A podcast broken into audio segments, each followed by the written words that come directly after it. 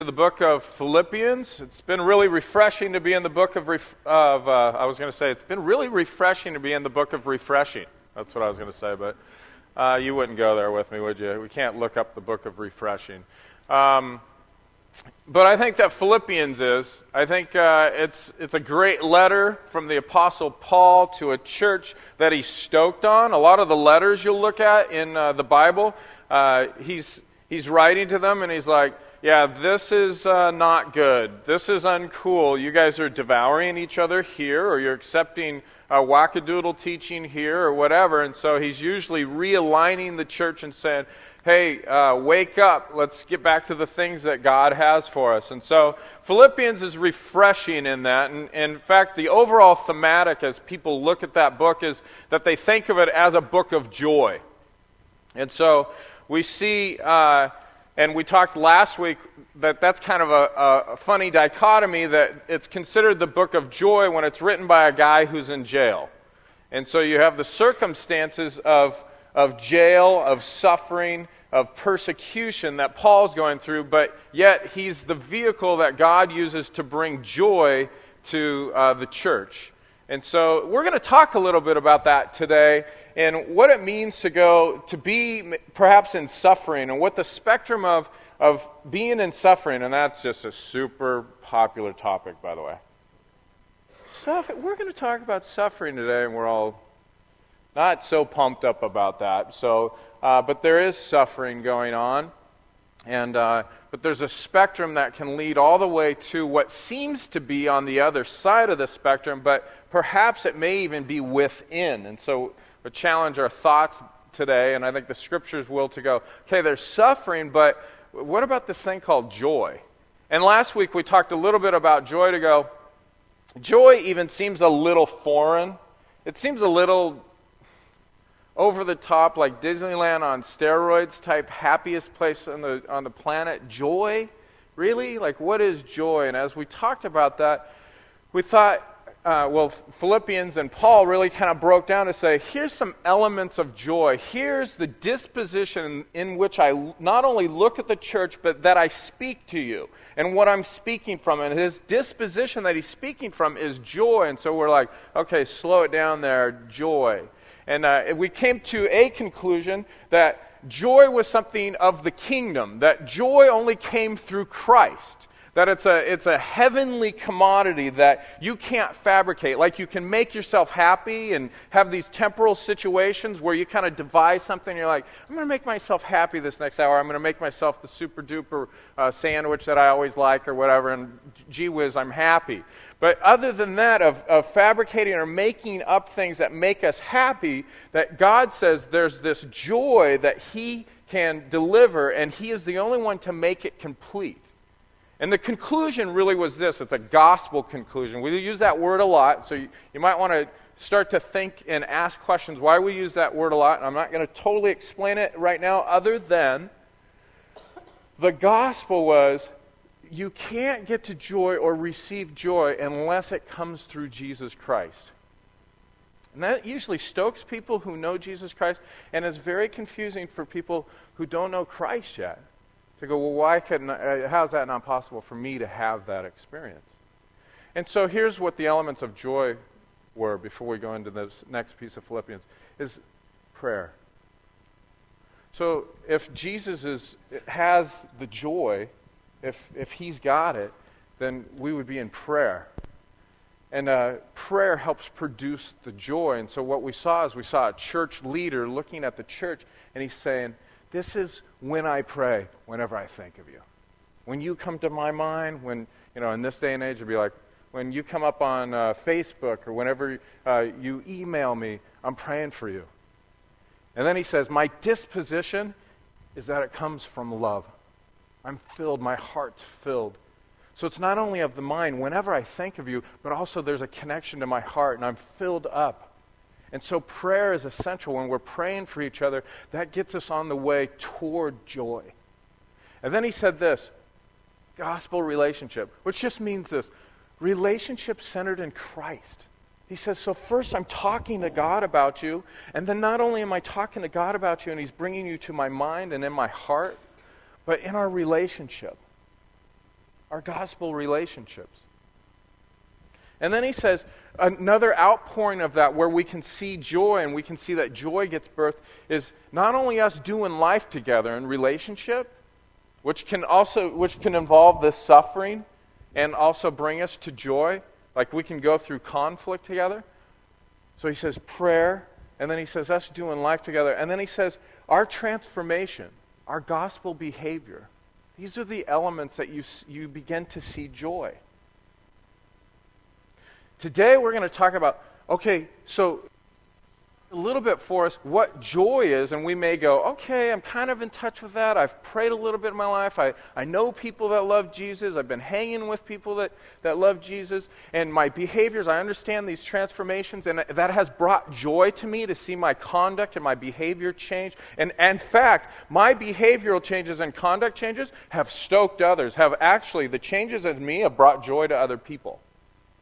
So he says, okay, so we, we've kind of got a little bit of joy established. And the week before, just to remind you, was hope. So this hope that gets lassoed around the promises that God has for us, that, lassoed to the cross. So we, we place our hope in Jesus.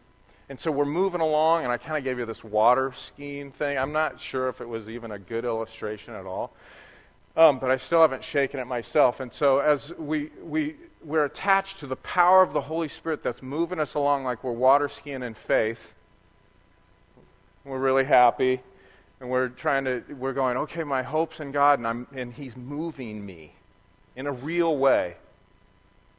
Not a fakey, fabricated, like, I got to make this faith thing happen, but God's actually moving you because you've placed your hope and your faith in Him. And then when we're up and going, He goes, Oh, and I'm going to deliver joy to you. So, what do we do with that hope and joy is the next place to go is into serving. So when you've received things from God, you give it away. It's a natural disposition. Ah, it's a supernatural disposition. Because inside of us, the truth is, it takes a lot for us to really serve somebody in the way of joy and love and selflessness. But today we're going to look at part one of the joy of ministry. In particular, what does it mean to advance this story that we talk about every week? What does it mean for the story of Jesus to go forward? But I like to be realistic. So when we speak about joy, it's like joy. Okay, I'm way more in touch with suffering. And so I just held one of the newspapers that I got for during the week, and uh, I'm not going to read the newspaper to you necessarily here, but um, but maybe some titles. The front page, um, there's horrific suffering happening in this world. The contrast here of when we sing, shout to the north and the south and the east and the west, there's not a direction you can't look right now. And sometimes that direction is a foot away from you. Sometimes that direction never even leaves you. Sometimes it goes around the world, but there's suffering in this world. We're very familiar with suffering. Disaster and chaos as a 7.0 quake hits Haiti. We're so in touch with suffering that the news knows that it sells. The headlines of suffering, the headlines of scandal, the headlines of anxiety. We live in an age of fear. Should we remain there? Should we go disaster and chaos hits Haiti? We should, or can we serve that? Is there a joy of ministry that we can bring to the people of Haiti? Tax measures, who's going to pay? Assisted living facility sued over death. Well, somebody's going to pay. That's why we're suing. Somebody brought ultimate suffering on somebody else, and they're going to pay for that. Fred Rosenbaum, leader, Holocaust survivor, dies at 83. The MRSA nightmare, the drug resistant germ kills thousands a year, and it's responsible to, for two thirds of all staph infection. Suffering doesn't seem like it's going to stop. It goes on and on, and there's seven or eight more pieces, and, and, and there's There's pieces of suffering that you're familiar with.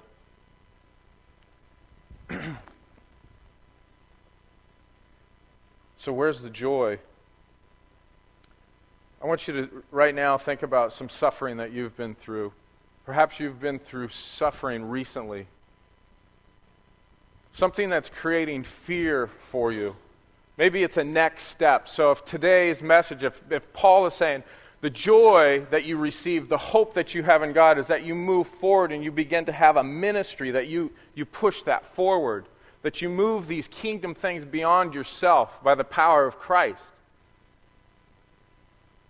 But I think a lot of the times we have to go, How have I suffered? In order for me to be compassionate, truly compassionate towards Haiti, towards my neighbors, towards the recession that happens, towards the unemployment that goes on, towards the brokenness that's in this neighborhood I have to be in touch with the suffering that I've gone through. In fact, I would even say that, that sometimes we go, well, maybe what if I didn't suffer? I just don't relate with people who suffer. I would challenge you today. I think the scriptures are going to challenge you to go, oh, really? Suffering happened the day you were born. Ask your mother.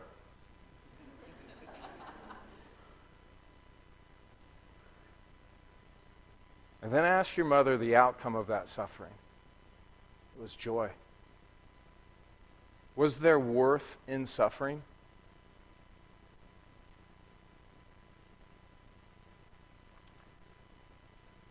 Sometimes when I think of suffering and pain and the anxiety, I, I get the picture of 1989. Some of you are like, yeah, I was two. Okay, so maybe it's not something that comes to your mind, all right? Tiananmen Square, one man suffering, a voice, a symbol for a suffering nation that is not free, stands before a tank in one of the largest um, staging areas on the planet where they normally stage military parades for China. And this unknown man, they don't know if he's dead today or not, stood in opposition to fear. He stood boldly before what was causing suffering. But sometimes I, I think that we feel that way. We're one person we feel lonely in that. This is why uh, I'd like you to turn to the book of Philippians right now. We've also printed it up if you have one of the Sunday brochures. We're still in Philippians 1, and we're going to go uh, verse 12 to 18.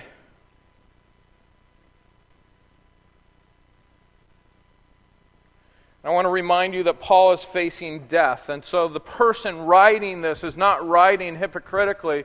The person who's about to to say, hey, there's suffering, and, uh, but there's some good things that are coming through my suffering. This is somebody very in touch with suffering, that has experienced suffering, that knows suffering, that actually believes in the fellowship of suffering, that, that, fe- that, that to live is to have suffering.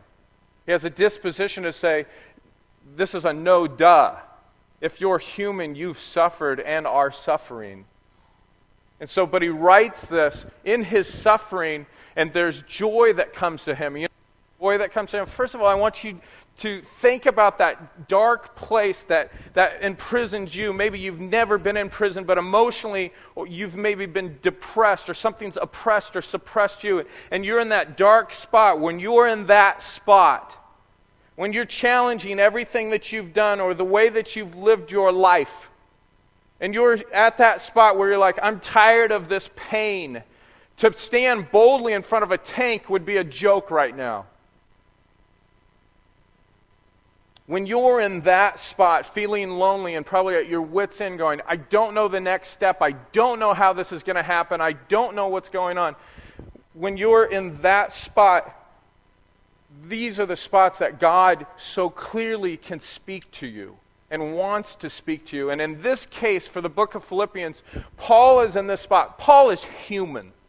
Some people want to exalt Paul into superhero. He's an amazing apostle. He's an amazing person that God used to write many letters, much of the New Testament. But in his suffering, I, I, you can rest assured in his humanity, he's going, Can this suffering pass? As we know that of, of even Jesus saying, Is there a way for this cup to pass? Suffering brings us to that spot. And what happens? Epaphroditus, I don't even know how to say it because I don't know him. I just, if I knew him, I'd call him E. But this guy from the church of Philippi is sent out to go see Paul in this dark place.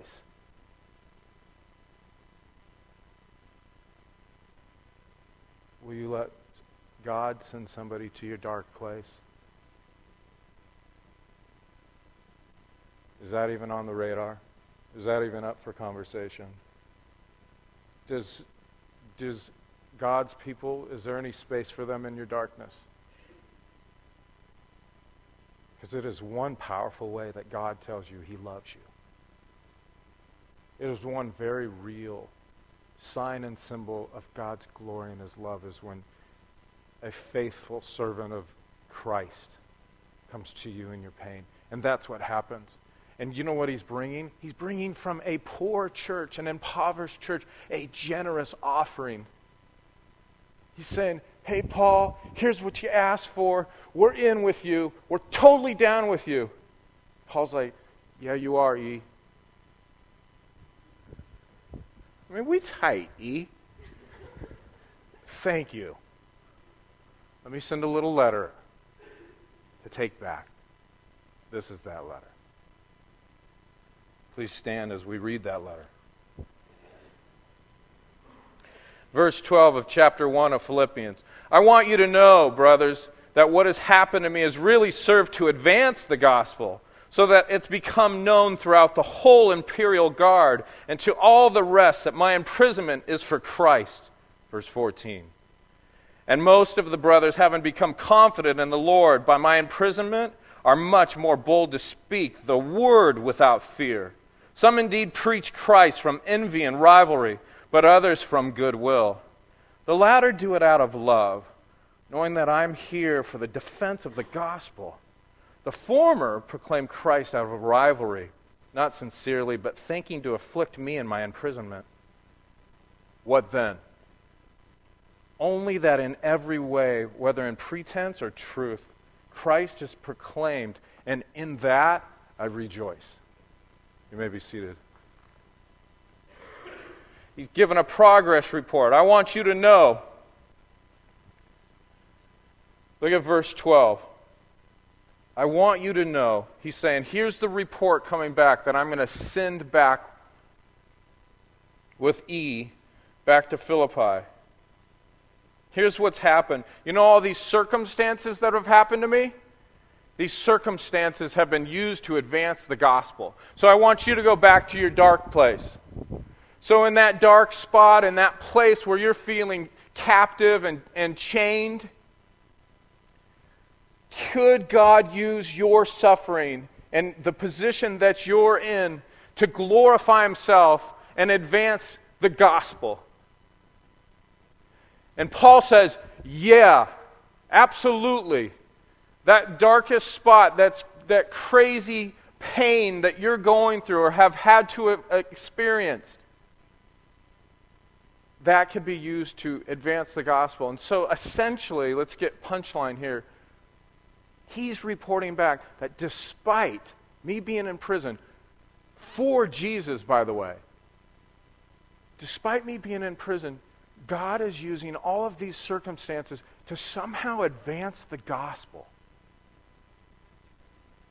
The gospel will be advanced in spite of any circumstance.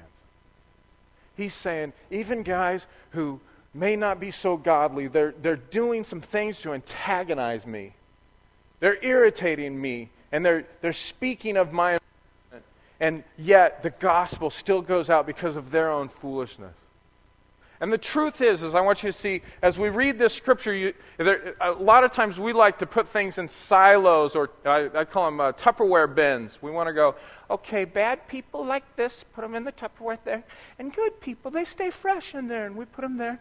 And then these are nice things, and I'll use this for later. We want to really categorize, and, but the truth is, is the work of the gospel is really messy that real life is messy between suffering and joy. And sometimes you're like, suffering, joy, what? hey. Sometimes we want to go, well, rivalry and envy, that's the bad way to advance the gospel. And then sometimes we go, goodwill and love, that's the only way. And Paul is sitting here saying, no.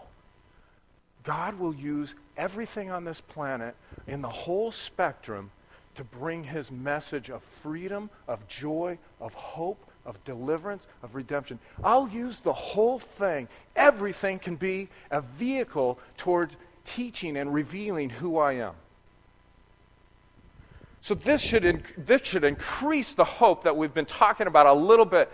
I know that it's a mind trip and a little bit uh, we have this untrust, but the suffering that you've gone through, the that makes you probably most mad, that maybe even destroyed a piece of your identity, that it's taken you years and years and years to be a part of, that very thing is what God wants to use to bring forth the gospel. Because that's what the testimony is, is that the gospel will never be held down by anything. No circumstance, no pretense, whether it's somebody being a good howdy-doody Christian or they're lousy and they're trying to slander a Christian brother. God says, I'll use lose it all because I will reign.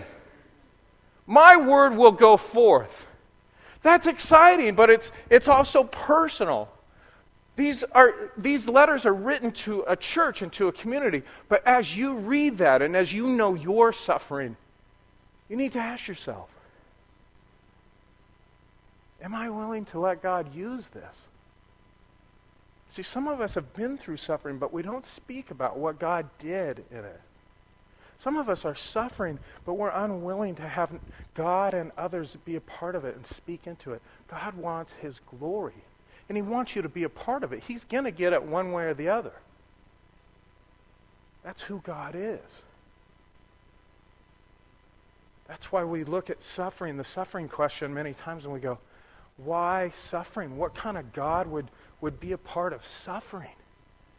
Well, people do not read the Word or are not in prayer understanding what God does and how He delivers His image and, and, and, and how there is a fellowship of suffering. God has a view of it, there's a theology of suffering. God chooses to use everything that's existing to point to Him. So when we get to pain, we, and we know this, when we sit in that suffering cell, many times we're much more open to hear the voice of God come to us. People go, well, that's just because you're super weak. Well, in your weakness, the scriptures say he is a strong. He is strong.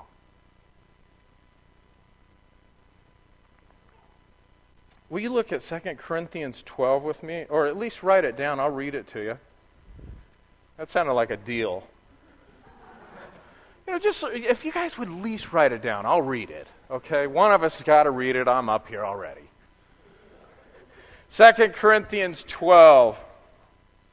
A little bit of the vision of suffering, of what it's been like for Paul. It's pretty audacious and, and not overly comfortable, by the way, because it's not a popular thing to sit there and go, hey, and you know, God's got a fellowship of suffering. And everybody's like, uh, don't sign me up for that club.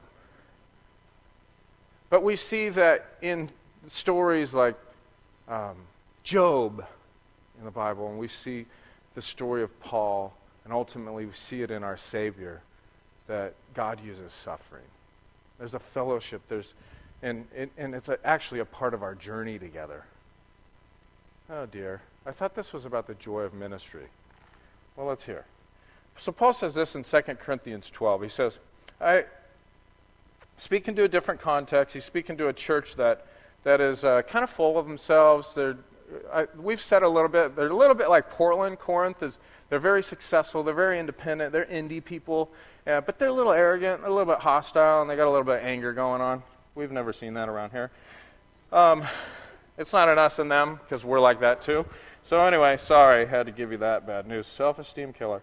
Okay, verse 1 I must go on boasting, though there's nothing to be gained by it. I will go on to visions and revelations of the Lord. I know a man in Christ who 14 years ago was caught up to the third heaven. He's talking about himself. Whether in the body or out of the body, I do not know.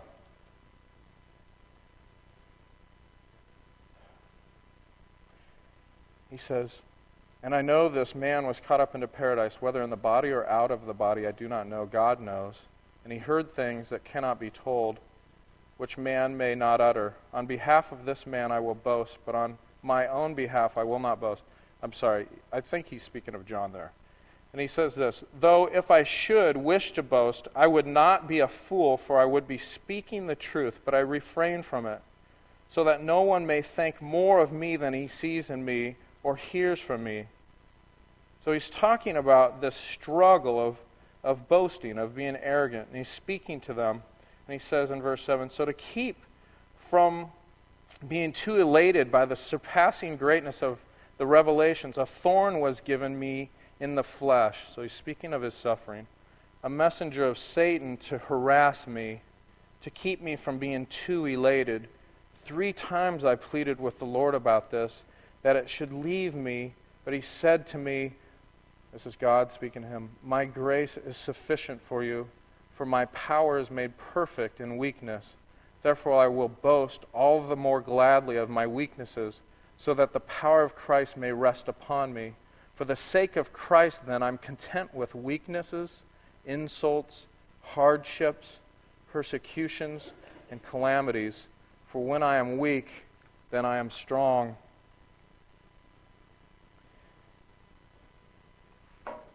The circumstances, he's saying, Here's what's happened to me. And God's keeping me humble in that suffering. And as some of us are going through difficulties, we know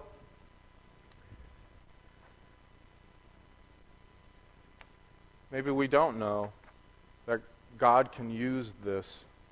Maybe at the at your the bottom of your soul you know that God has a plan in all of this but it's been very confusing. I think this is one of those dividers. This is one of those things where we go, I'm not in the God game. Me suffering is not cool. And I think we see much of even Christians who may even read the Bible and may even hear testimonies like that in 2 Corinthians where Paul's saying, in my weaknesses, in my hardships, saying, This is a piece of my journey. I even asked God three times, Take this away.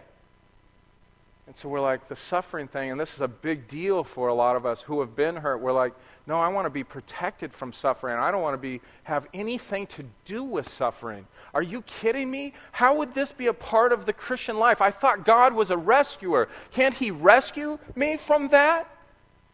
And some people say, well, this suffering that I'm going through, you rescue me through that. I'll do a deal with you.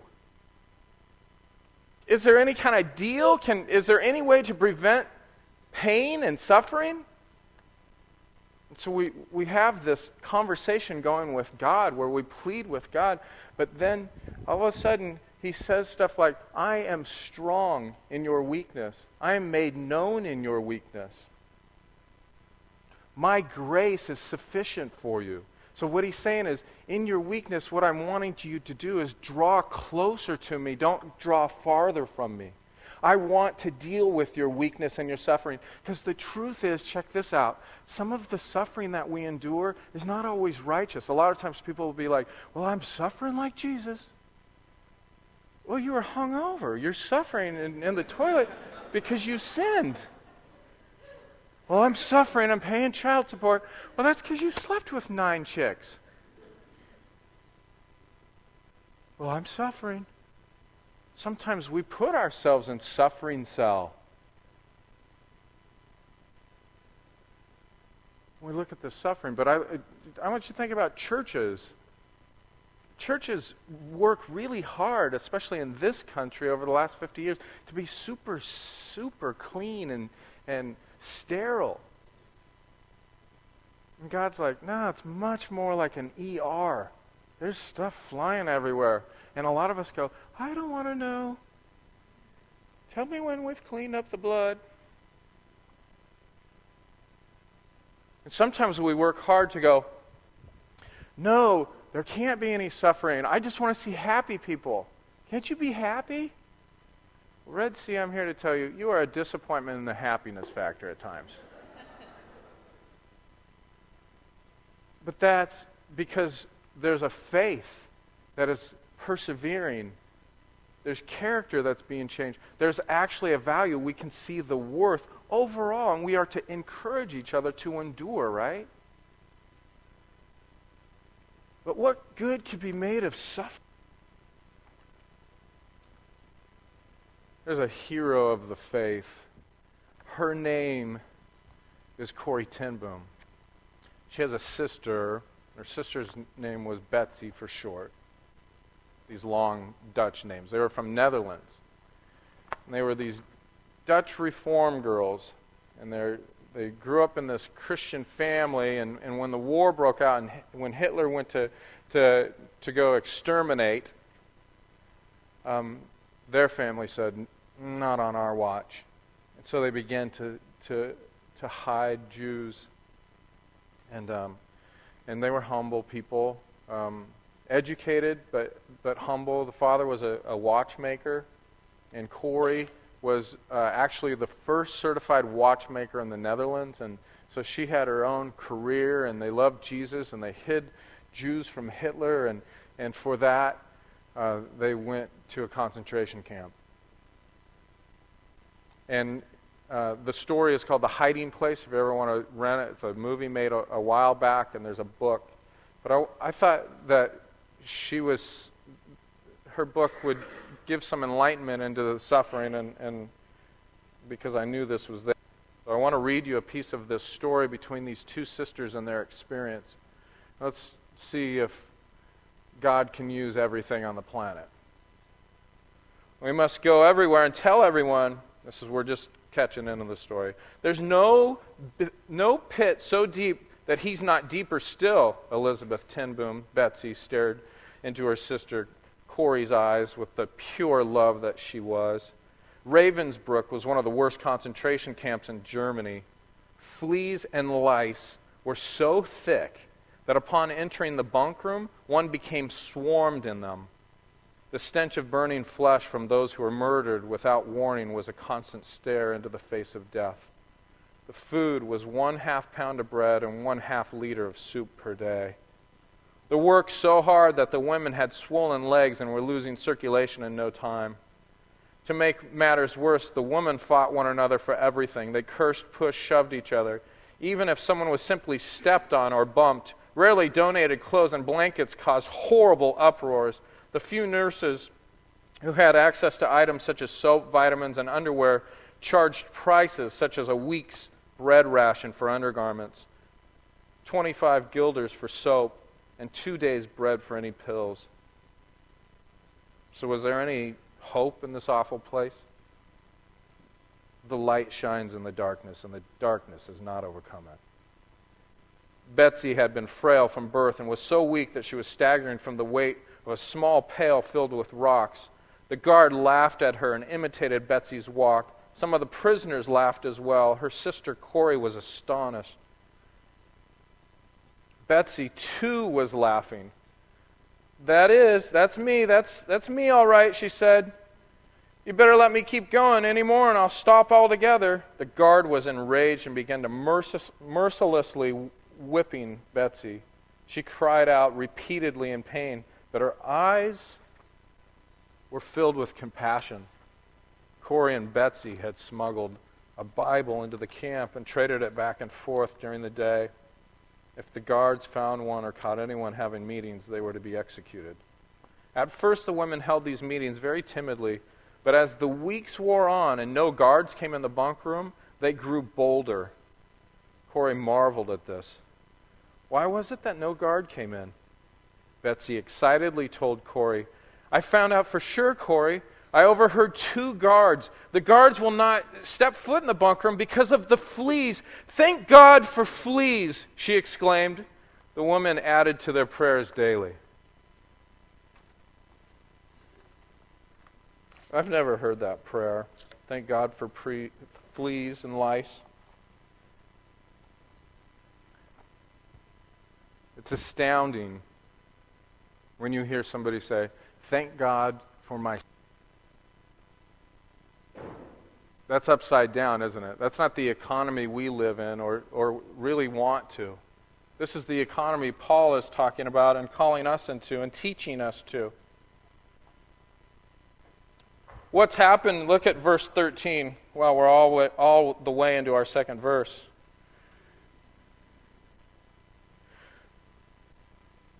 Verse 13 says, So that it has become known throughout the whole imperial guard and to the rest that my imprisonment is for Christ. So, verse 12, he says, Here's the progress report. My circumstances have advanced the gospel. This is what's happened to me. And he says, Sometimes, you know, he doesn't say this, but I'm thinking, sometimes our suffering is so bad we wish that we were never born. I've talked to people who say those kind of things in their difficult times. And then we say, How can Christ be a part of this? And we hear Corrie ten Boom's sister declare praises to God because of fleas that make it possible for them to boldly proclaim Christ to each other and to all of the Jewish women that they are doing life with. And then in 13, he says, The gospel became known. So here's another picture for us.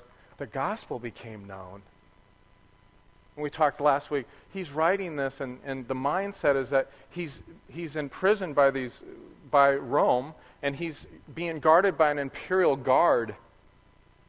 And so here's what's happening. So you've got Paul and his heart for the church and his desire, but moreover, his desire for people to know God. And so he gets over his own suffering in light of what can he give in compassion, in boldness, and out of love towards others, even in the space that he's at. A lot of times we go, Well, I'm not a preacher. I'm not very bold. I'm kind of kicked back. I'm a little shy. Here's the reasons that I can't be used by God to be a part of ultimately what he is saying is a joy of ministry. Here's what Paul's doing. Paul, the closest guard to him, he's sharing him, sharing with him. We're humans. He's sharing who God is. He's finding common ground with him. And here's what this word says These circumstances stink, but here's what's happened to me. The whole Imperial Guard, we're talking, once I studied it, eight to 9,000 people. Eight to 9,000 guards in the Imperial Guard, and they're all talking Jesus. Because one guy is suffering in his circumstances in prison, and he starts speaking to these other guards. And now the guards are going, accepting Christ, and now they're talking to each other. And now the gospel is spread throughout the whole imperial guard. And the reason is because Paul is imprisoned for Christ, not for himself, not for being a wise guy. He's there because he will not stop gripping the message of Jesus. He won't, he's not selling out, no matter how much they try and make him suffer. And then here's what happens, you guys. The church, other Christians, start criticizing Paul. So here's what's interesting about us learning. How does the gospel get advanced? In this passage, it says it even comes through those who are, and these are your little blanks if you're the note writers out there, this is envy and rivalry. How does the gospel advance? So there's these circumstances that seem to suck. Sorry if that offends you, but sometimes it does. And these are some really nasty situations. And he says, Here's what's going on that I'm doing for Christ. I, am nobody's enjoying the suffering, but what has happened is the gospel has become advanced. So not only is he in prison and he has his own suffering in that, but now other believers are going. That's a bad theology. You shouldn't be there. You know, suffering is not a peace. And we know that this happens today.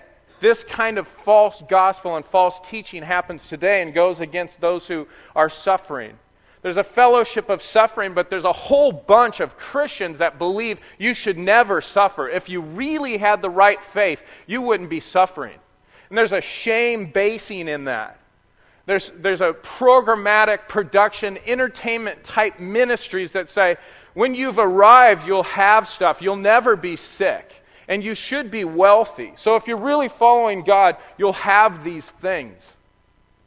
Well, there's a natural course of being godly where you'll get your affairs in order, and certainly fruit will come through your finances as you become a responsible person. But it is not this hyper spirituality that says your faith isn't high enough if, and you should never be suffering. And so what's happening is he's not only in prison, but the circumstances get even worse when Christians start to go against each other. I don't know if you've ever been a part of that. I have. Family fights within the Christian family, they're the worst. Everybody's throwing the name of God around. It's nasty. It's corrupt. And it's very hurtful. I'm nobody to say this other than a pastor, but I'm sorry if you've been hurt by Christians. It's terrible. Some of us are in our suffering cells because of Christians have hammered us.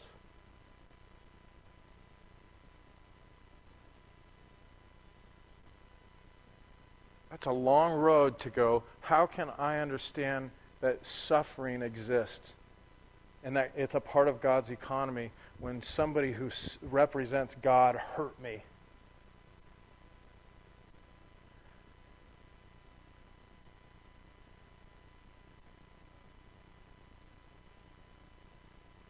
This is why Paul, I hope you're getting this with me.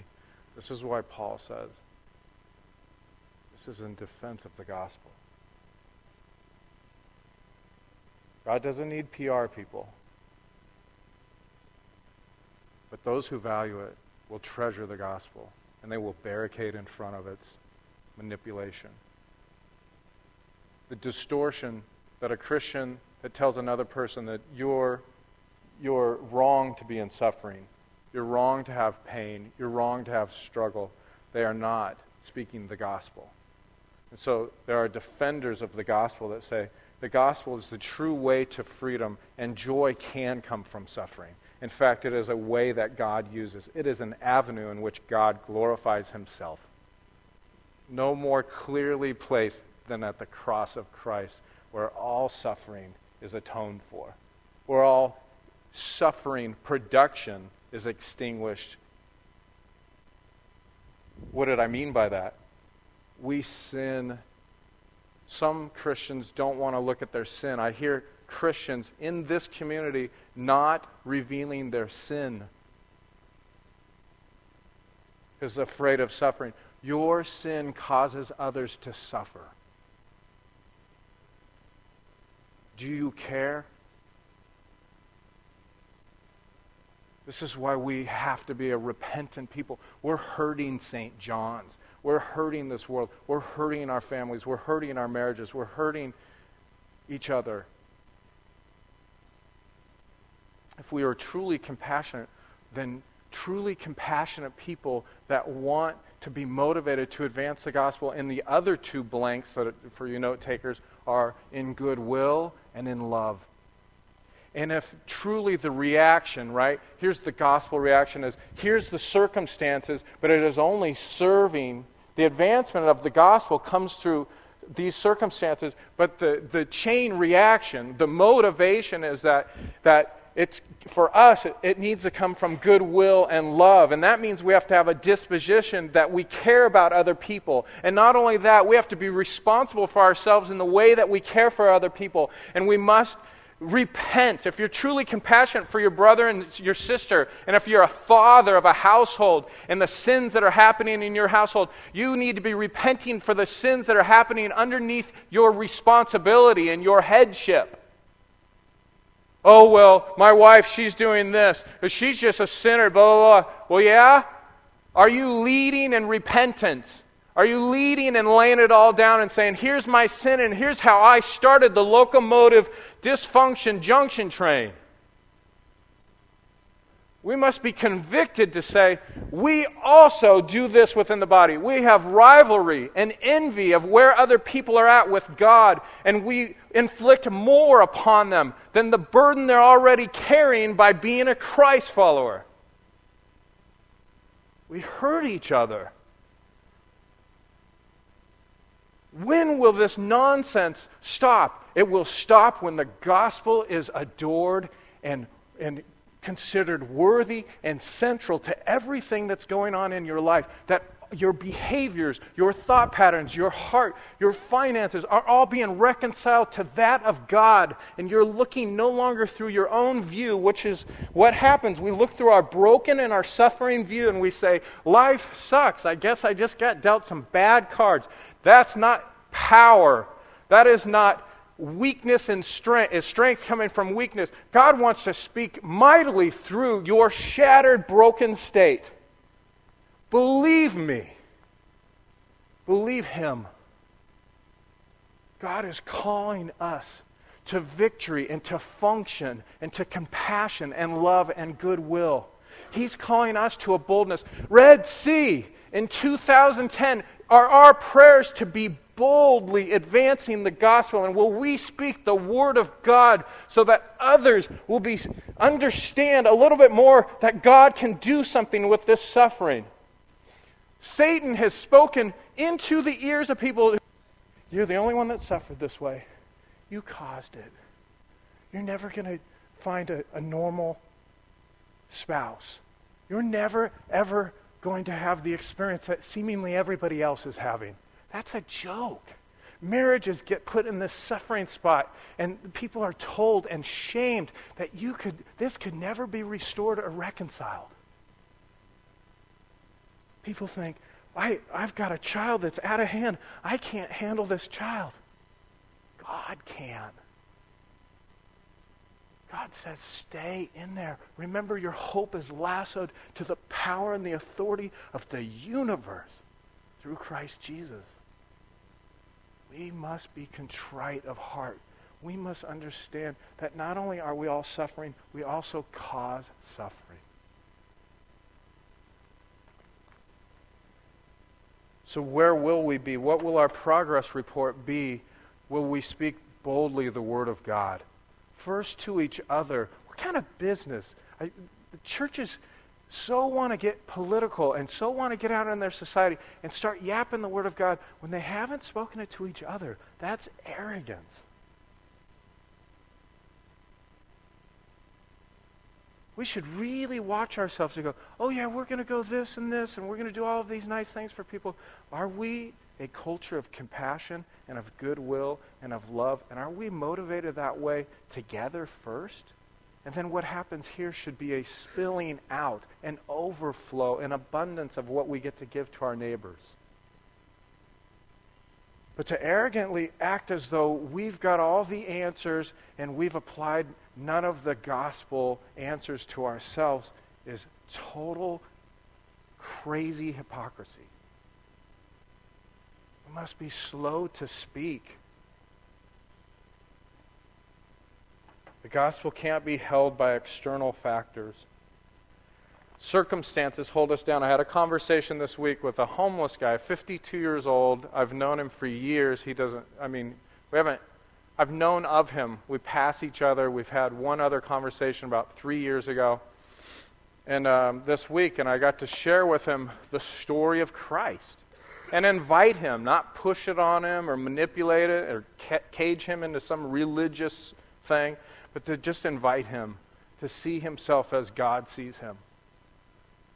And at the end of it, it was, it, to be honest, it was pretty, it was sad.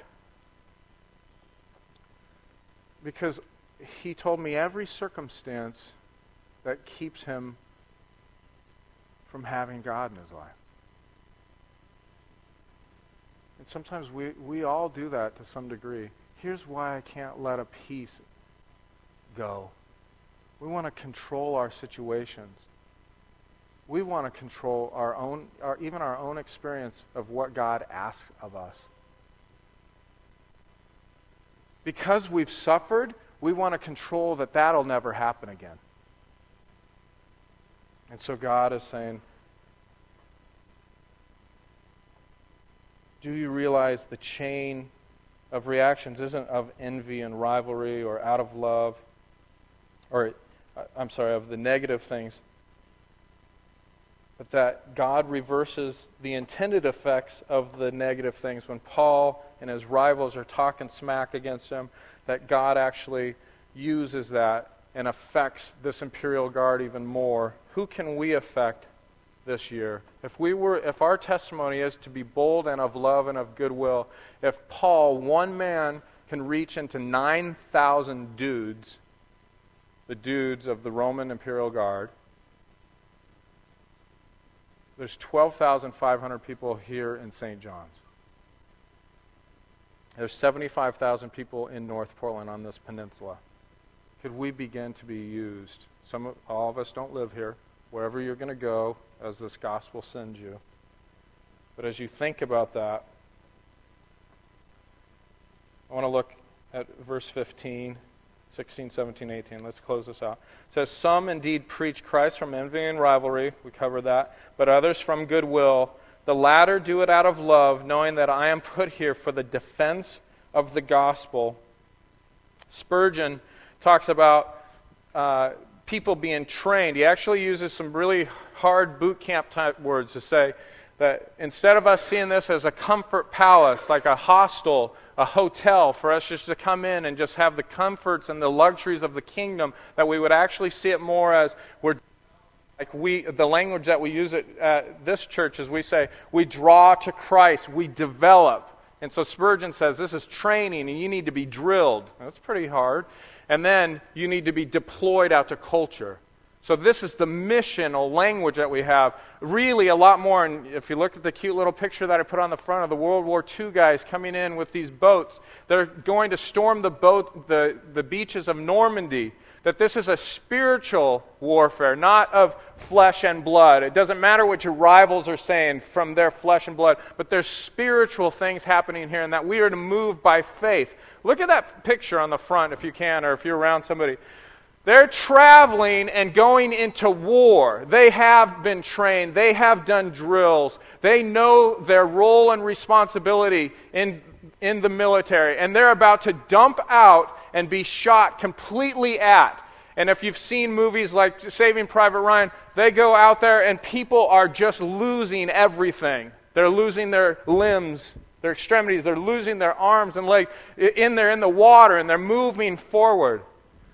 And the advancement of the gospel will happen. And some of us are suffering. And as we move forward, God has a purpose for that. We are to place our hope in Christ. This does not mean that God does not have compassion. This does not mean that God is hard hearted. He is the original one to say, I, in my goodwill, am motivated. He's the first advancer of the gospel because the Father sent the Son, and the Son sent the Holy Spirit. And as the Father sent the Son, the Son in goodwill. And he goes to suffer and endure for us at the cross. And so, as we see now, it's our turn. You see these warriors moving forward who know their word, have the sword, and have the armor of Ephesians. As we move forward by faith, we don't know how it's going to go down, but people will be hurt, and people need to rest. Not everybody needs to be at the front. You need to find your place and pray about that.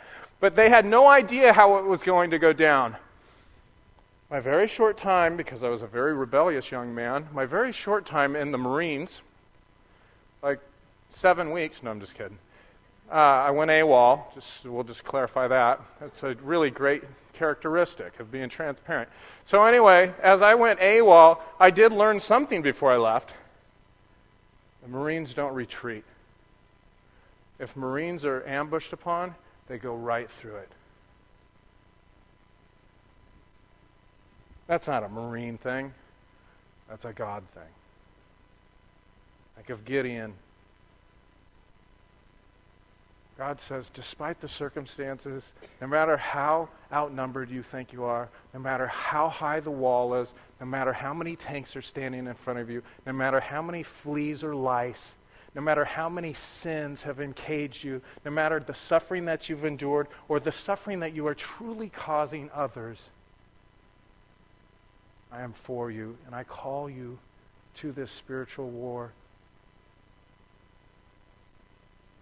because my glory matters, and you will receive joy in the end when you are working and serving and in the joy of ministry. And understand that hope delivers, that hope never disappoints. You will be filled with joy, and that is something that you will never fabricate for yourself. There is no vision for your life, no vision for your marriage, no vision for your bank account, that is ever going to take the place of the story that God has for you as you follow Christ Jesus, the greatest warrior, and move right through the cross. And at the cross,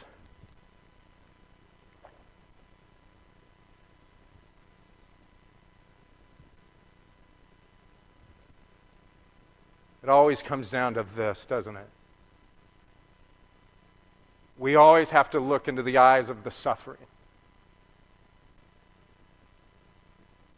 the fellowship of suffering, when we see the cross and God says, You carry your cross, you carry the burden as well, you carry forward, you advance the gospel, despite all the crazy, ridiculous circumstances that have come into your life to make you suffer, and all of the guilt and the shame you may have over your sin that causes suffering. He says, Look into the eyes of Christ that's all right. We're all good. Because these sermons can be really long and make a child suffer. that child's actually saying amen.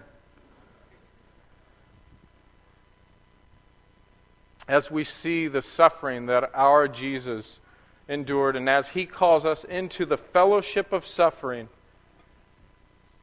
we see that victory comes from that suffering. Just as we were born, we see the reason we are able to be reborn is that Christ the King was crucified, and in his suffering comes our joy. And so every time we bring these circumstances and this rivalry and this envy and all of this craziness, we come to reconcile to God to say, We understand we are causing suffering, we are seeing suffering, we understand where will you show up, God? But by faith, we believe in the power of the cross that all of the sins have been buried and we've been atoned for in our sins that buried you, that the suffering that we caused you, Jesus. And so we repent and we come and we say, please accept our confession, God. And so for those who believe in Christ Jesus, you not only have hope, you have joy, and you have a ministry to spread that and move that forward this year in boldness, not in timidity. There will be no spirit of that with God. He will lift you up. And He will draw us together to unify us, and we will develop, and there will be tears, and there will be vulnerabilities, and there will be pain. But when we stick together and we it, are a part of following our leader, the Lord Jesus, through the cross, the story is not death, death, death, death, death. Yes, death had to take place, but He resurrected. The story is the empty tomb. The story is not the fleas or the, the circumstances, the story is God's glory and His love. How else does a frail woman in a concentration camp carrying buckets full of rocks look at a guard that's about to beat her and is beating her with compassion? I'll tell you how. The same way as Jesus on the cross said, Forgive them, for they know not what they do. That's the hero. That's the story. So, for those who believe, come and receive. For those of you who are contemplating, contemplate what it may mean to have the joy, the hope of a God that loves you, that understands your prison cell of suffering, understands it because he has been there with you. You stand. as we sometimes the paralysis that suffering and fear, there's a reason he says boldness. Because the fear and the anxiety and the unwillingness to see messy things or to admit our own sin and how we're causing this, that, that causes, that fear stagnates and makes us and pulls us out of the game, pulls us out of the war.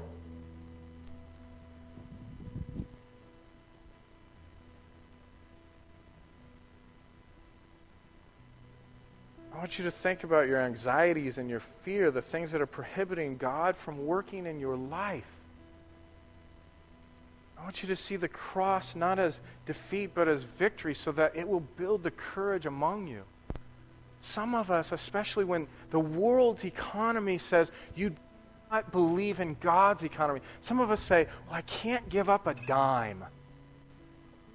I'm going to hold my money in fear. I will not tithe a tenth. I will not increase my giving towards the advancement of the gospel. That is fear. How will you boldly give this year? Some of us say, Well, my time, it's so precious. I'm speaking from my own mind. I have seven kids and I run a church. I possibly don't have time to, to pray more or to do this more. And God says, Try me, kid. Let's move forward together. Let's pray that God would choose. He's chosen to use us. I want to ask you something. Who are you chained to?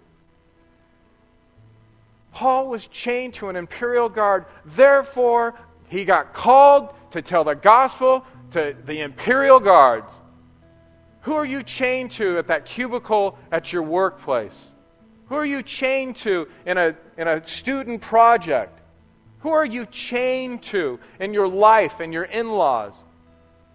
And people are like, Amen, that is a chain. Who are you chained to? And will you look at them in compassion when they beat you or they speak of rivalry and envy? And do you believe? Do you believe that God could take this tangled, ridiculous mess and make sense of this chaos? Well, His Word does. Be in His Word. His Word will clarify this nonsense to you. And you have to stay in it with each other. Sorry, it's not because Pastor here wants more people in the church, it's because it's God's design for us to travel as a community so that we can be effectively strong and bold and courageous when we go be confronted by evil Let's get over our confrontations and conflict with each other. And most of all, with God. Because that's where it stems from. I love you so very much, and I want to pray over you right now. Lord, I love these people. I love it when they show up for war. And you know what that looks like, God? Sometimes somebody says, I want to advance the gospel like Quinn does and says, I'm going to clean the bathrooms. I'm going to vacuum. I'm going to help write a study guide. And some say, I'll help teach. And some say, I'll bring a meal to the hurting. I'll bring, sign me up to help a, a mother who just had a baby who's very tired. Some others say, I'll do some of the hard work. I'll sit with those who are in conflict. I'll, reckon, I'll be a part of that reconciliation. And some say, No, we will not forsake the gospel. And some say, I will defend that. Those are elders. I will defend the gospel here so that people will not be shamed and so people can have a safe place to encounter God.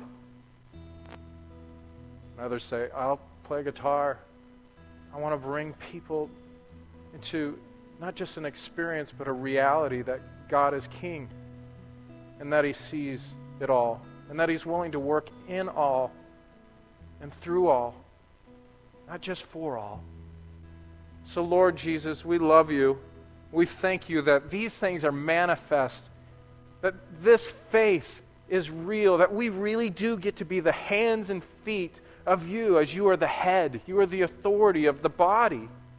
As we're your body, as you bring your nutrients, as you clarify from day one when we see you speak into a, a formless and void planet, things get clarified and ordered. And so when you speak into us, into our little planets and our little cells where there's victims, there's masters, there's servants, there's abusers. That's who we are. There's murder in our minds, there's murder in our hearts, there's covetousness, Lord. There's all of which you command us not to be a part of, yet our hands are in the cookie jar of disgust. So, Lord, we come clean. We come to you with a repentant heart today. Some of us may come to you for the first time by coming to this communion table and pulling off a piece of bread and dipping that in what symbolizes your blood that forgives us of sin. That'll be the first time for someone today, Lord. We just thank you that your grace is sufficient. That Paul spoke your words in Corinthians and in Philippians. We love you so very much. Accept our offerings here. Accept our lives as that offering in a holistic way. We love you, God. We look forward to what you have for us this week, not next Sunday, this week. And we look forward to see who have you chained us to. It's got to be by your power because we whine a lot. No whiners. Let us move forward, Lord, and take care of each other as we're each getting blasted by the enemy. Thank you for freedom. Thank you for your gospel and that you've given it to us so that we can be a part of the defense of it. We love you. In Christ's name we pray. Amen. Thank you for listening to this message from Red Sea Church. If you would like more information about Red Sea, including more audio messages, please go to our website at www.redseachurch.org. If you would like to contact Red Sea, you can email us at info at redseachurch.org.